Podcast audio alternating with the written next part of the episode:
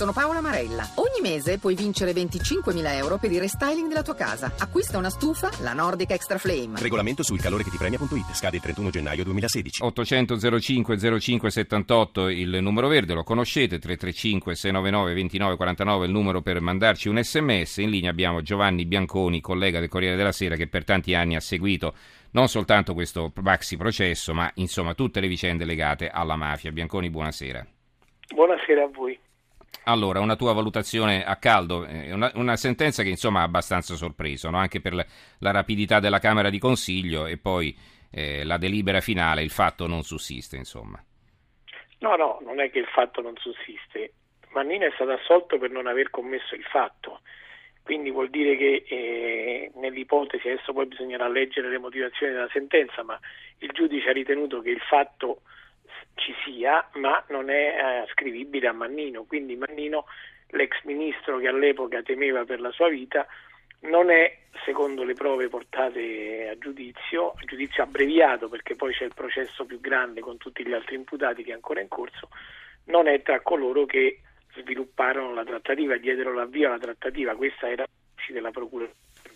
Dopo l'omicidio Lima, Mannino timore che fosse lui il prossimo, il successivo bersaglio, avviò tramite i carabinieri dei contatti con la mafia.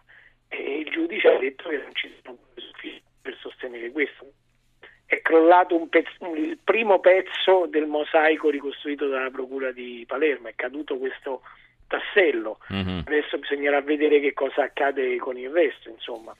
Ma il fatto che si fosse partito, partiti proprio da lui, che diciamo che si era mosso tutto quanto a seguito di, di, di questa decisione di Mannino appunto di eh, deviare i pericoli che incorrevano sulla sua persona no? e spostarli su un altro obiettivo e quindi eh, con tutto quello che ne consegue eh, il fatto che eh, la, la, procura, cioè che voglio, chiedo scusa, che il tribunale abbia riconosciuto che Mannino non c'entrava nulla questo insomma eh, mette un po' in difficoltà l'impianto accusatorio, non credi? E certo, no, no, sicuramente lo mette in difficoltà perché nella ricostruzione dell'accusa era esattamente questo l'impronta politica, cioè c'era sulla trattativa un'impronta politica, cioè un input politico che era arrivato agli organi investigativi, non era i carabinieri che di loro iniziativa avevano contattato Ciancimino, era diciamo, la risposta a una domanda di carattere politico arrivata da uno dei più potenti uomini. La tua voce va e viene, sì. Sì. Questo è caduto. Sì. E da questo punto di vista quindi l'impianto è certamente più debole, però ripeto, poi adesso c'è l'altro processo davanti alla Corte d'Assise contro altri carabinieri, contro altri uomini politici e contro i mafiosi che avevano impostato questo presunto ricatto e quindi bisogna vedere come finisce dall'altra parte. È certamente caduto un, il presupposto, diciamo così, politico della, della ricostruzione della procura. Oh, un'altra questione eh, sollevata dallo stesso Mannino che ha parlato di persecuzione, va bene, diciamo questo naturalmente è il suo punto di vista, sta di fatto che eh, lui dice che insomma gli sono stati alle costole per 25 anni ed è passato tutto questo tempo prima che venisse accertato che lui non c'entrava nulla.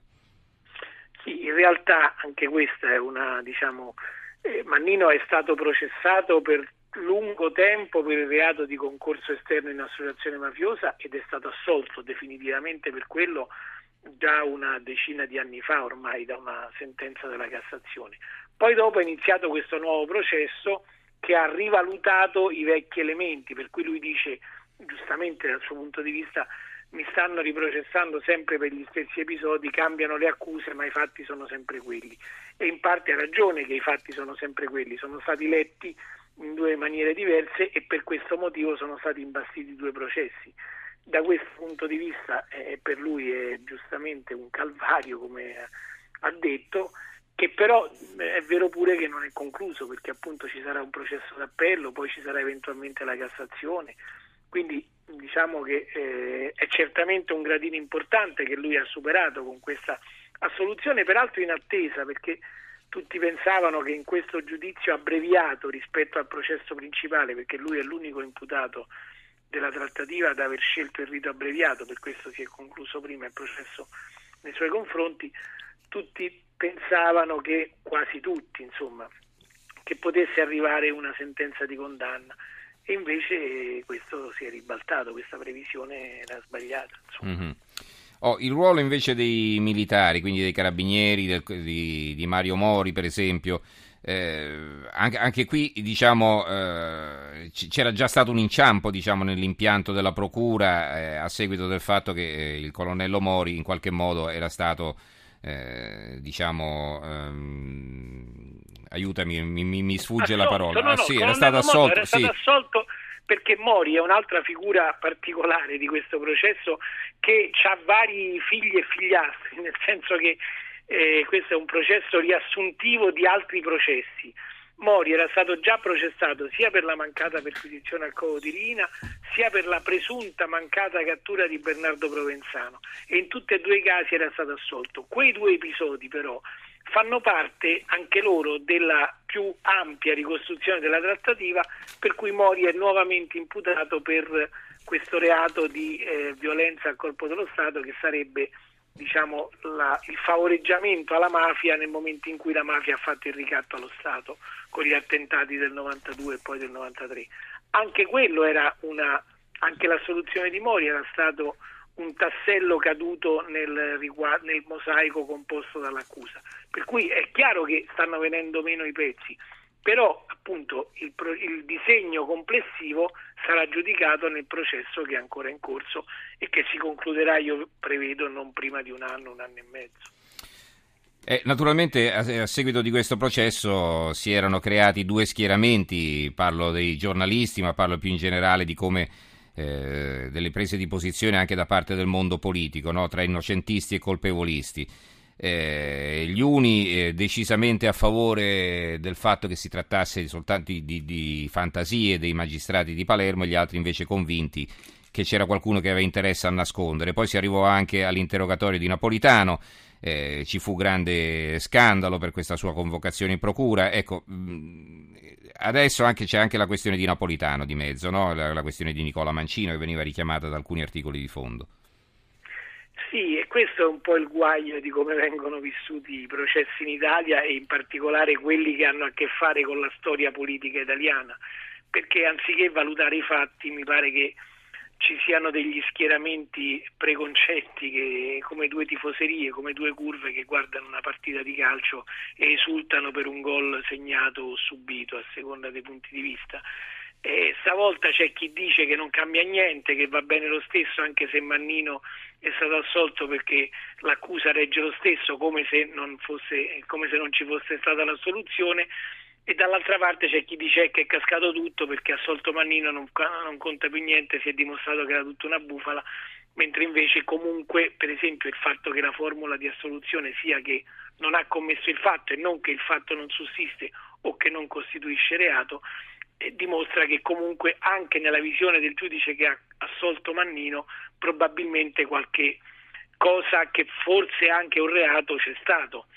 Ecco, eh, bisognerebbe provare a vedere queste cose con un giusto distacco e con l'analisi di, eh, di una sentenza, cioè uh-huh. di mhm. capire bene che cosa vuol dire questa sentenza. Invece purtroppo viene tutto vissuto come appunto una vittoria o una sconfitta più politica che giudiziaria, perché anche l'operato dei giudici viene ricondotto a motivazioni politiche prima che giudiziarie, il che non va bene, insomma, non, non, non dovrebbe essere così mm-hmm. e, non, e non fa bene alla ricostruzione dei fatti. Allora, qualche messaggio, Daniele da Palermo, mi perdoni, non ho capito bene l'argomento, ma forse lo capiremo tra vent'anni dopo aver capito che fine farà la Santa Saguto. Non prendeteci più per i fondelli, solo verità, eh, dice Daniele. Vabbè, non lo prendiamo per i fondelli noi certamente comunque. Va bene, no, Saverio da Treviso. Ecco, Saverio da Treviso, per me i tre argomenti di stasera, le solite assoluzioni a Taralluce e Vino, i soliti siparietti destra e sinistra dei politicanti, il solito marciume Vatican clericale, sono lo spot perfetto per convincere gli ultimi giovani ancora titubanti a fare le valigie e a lasciare questo paese al suo eterno trantan gatto pardesco. Mario da Padova al telefono, buonasera Mario. Buonasera a lei, dottor. Prego. Le, mi permetto di associarmi all'ultima, all'ultimo radioascoltatore che le ha fatto là, quella, messaggio. Quel, mm. quel messaggio. Ecco. Eh, guardi, dottor Menzionati, lei che diciamo è un giornalista come si deve, vero giornalista, ma segue la politica con molta attenzione. Cioè io io cittadino di questa Repubblica Italiana e soprattutto di questa Europa, che ci tengo tantissimo all'Unione Europea, che giudizio posso farmi di una persona come l'onorevole Calogero Mannino, più volte ministro, e come si deve, cioè aperto, calmo, tranquillo, eccetera, eccetera, viene fermato per 25 anni ed oltre, quasi 26, perché un pubblico ministero eh, ha deciso di fare una certa azione. La, le azioni bisogna farle, non è che io sia contrario, per carità, però la magistratura che dice di non volere i suoi uomini nella vita partitica, in realtà ha dominato per oltre 25 anni e continua a dominare. Se lei avesse assistito, apro e chiudo, al congresso nazionale di Bari di qualche giorno fa dell'associazione ANM, eh, si sarebbe messo le mani nei capelli perché lei è molto sensibile e molto attivo su questo. Ci ha educato anche noi come, come cittadini della Repubblica Italiana. Beh, non ho questa pretesa comunque. No, no, no, la, la dico io, lei no, non no. ha alcuna pretesa, però ad iniziare da quando faceva radio anch'io, eccetera, eccetera, e adesso anche a quest'ora, lei ci dà degli indirizzi, delle guide, delle aperture, di una obiettività mai vista la da vero giornalista. Eh, la ringrazio Mario, vabbè, comunque allora, mi fa allora, arrossire al telefono allora, vabbè. allora Mannino non eh. poteva stare lì 25 anni fermo. Eh, dottor Stefano Mensurati, non è corretto. Va bene, grazie allora eh, per questo suo intervento Mario, grazie anche dei complimenti. E Bianconi, allora concludiamo il nostro ragionamento prendendo spunto anche dalle osservazioni dei nostri ascoltatori, prego.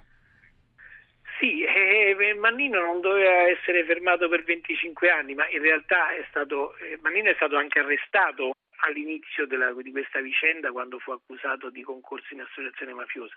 Poi è stato assolto, poi è stato condannato in secondo grado, poi è stato di nuovo assolto. Per certi versi c'è anche una fisiologia delle sentenze che sono di assoluzione o di condanna, però è vero anche che poi alla fine è stato è tornato in Parlamento, non è vero che è stato fermato, Mannino è stato rieletto in Parlamento, e ha, ha, continuato a fare attività politica, un certo ha aderito a Forza Italia, insomma in questo paese c'è stato un Presidente del Consiglio che ha governato da imputato e ha continuato a governare da imputato eh, fino a che poi per alcune cose è stato condannato, per altre assolto.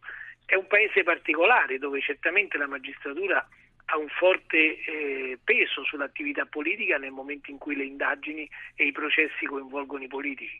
Però immaginare che tutto questo non si possa fare per non fermare i politici mm-hmm. è complicato. Magari ecco, ci, ci, si dovrebbero mettere meno di 25 anni forse. Ecco. Eh, questo sì, però non è vero che un processo durato 25 anni. No, due processi. Cioè, mm due processi, ma uno si è concluso da dieci anni quasi. Sì, vabbè, insomma, eh, diciamo dieci anni ciascuno, 10-15 anni ciascuno, insomma, eh, una media di un processo di 12 anni e mezzo, eh, insomma, non sono pochi. Purtroppo... Eh, Gabriele da Palermo ci scrive...